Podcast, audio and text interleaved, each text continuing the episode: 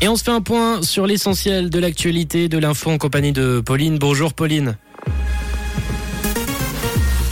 Bonjour à tous. Une campagne a été lancée pour sensibiliser aux violences envers les aînés en Suisse. Les accords bilatéraux sont la meilleure option aux yeux des Helvètes selon un sondage et un ciel couvert cet après-midi.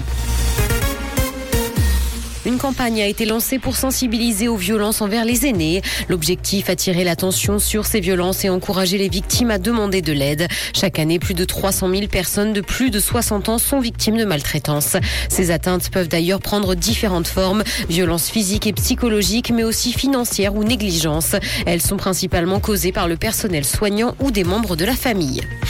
Les accords bilatéraux sont la meilleure option aux yeux des Suisses, selon un sondage. C'est ce que montre une enquête G F S Berne. L'Union européenne attend d'ailleurs une proposition concrète de la Suisse pour faire évoluer ces accords. La guerre en Ukraine a d'ailleurs augmenté la popularité de l'U E auprès des Helvètes. La part des personnes ayant un avis favorable sur ces accords bilatéraux est passée de cinquante-trois à cinquante-neuf pour cent par rapport à l'année dernière.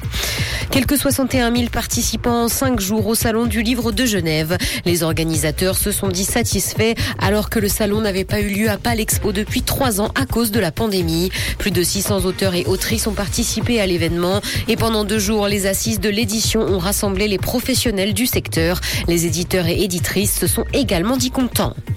Dans l'actualité internationale, diplomatie, l'Arabie Saoudite et l'Iran vont se rencontrer pendant le Ramadan. Les chefs de la diplomatie des deux pays ont prévu une rencontre pour continuer leur rapprochement historique. Ils doivent mettre en œuvre un accord de réconciliation bilatérale historique.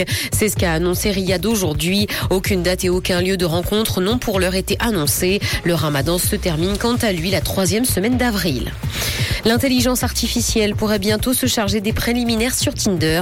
L'application de rencontre a cependant nié toute activité du robot conversationnel Cupidbot qui promet de son côté de décrocher des rendez-vous concrets pour ses clients. L'I A promet pour quinze dollars par mois d'obtenir plusieurs rendez-vous par semaine en ne faisant absolument rien. D'autres services de ce genre devraient d'ailleurs lui emboîter le pas. Carnet rose, Daniel Radcliffe va devenir père. Celui qui a incarné Harry Potter et sa compagne de longue date attendent un heureux événement. Ils se sont rencontrés sur le tournage d'un film en deux mille treize et sont depuis très discrets sur leur vie privée. C'est un représentant de l'acteur qui a donc fait cette annonce. On ne sait pas pour quand, la naissance est prévue.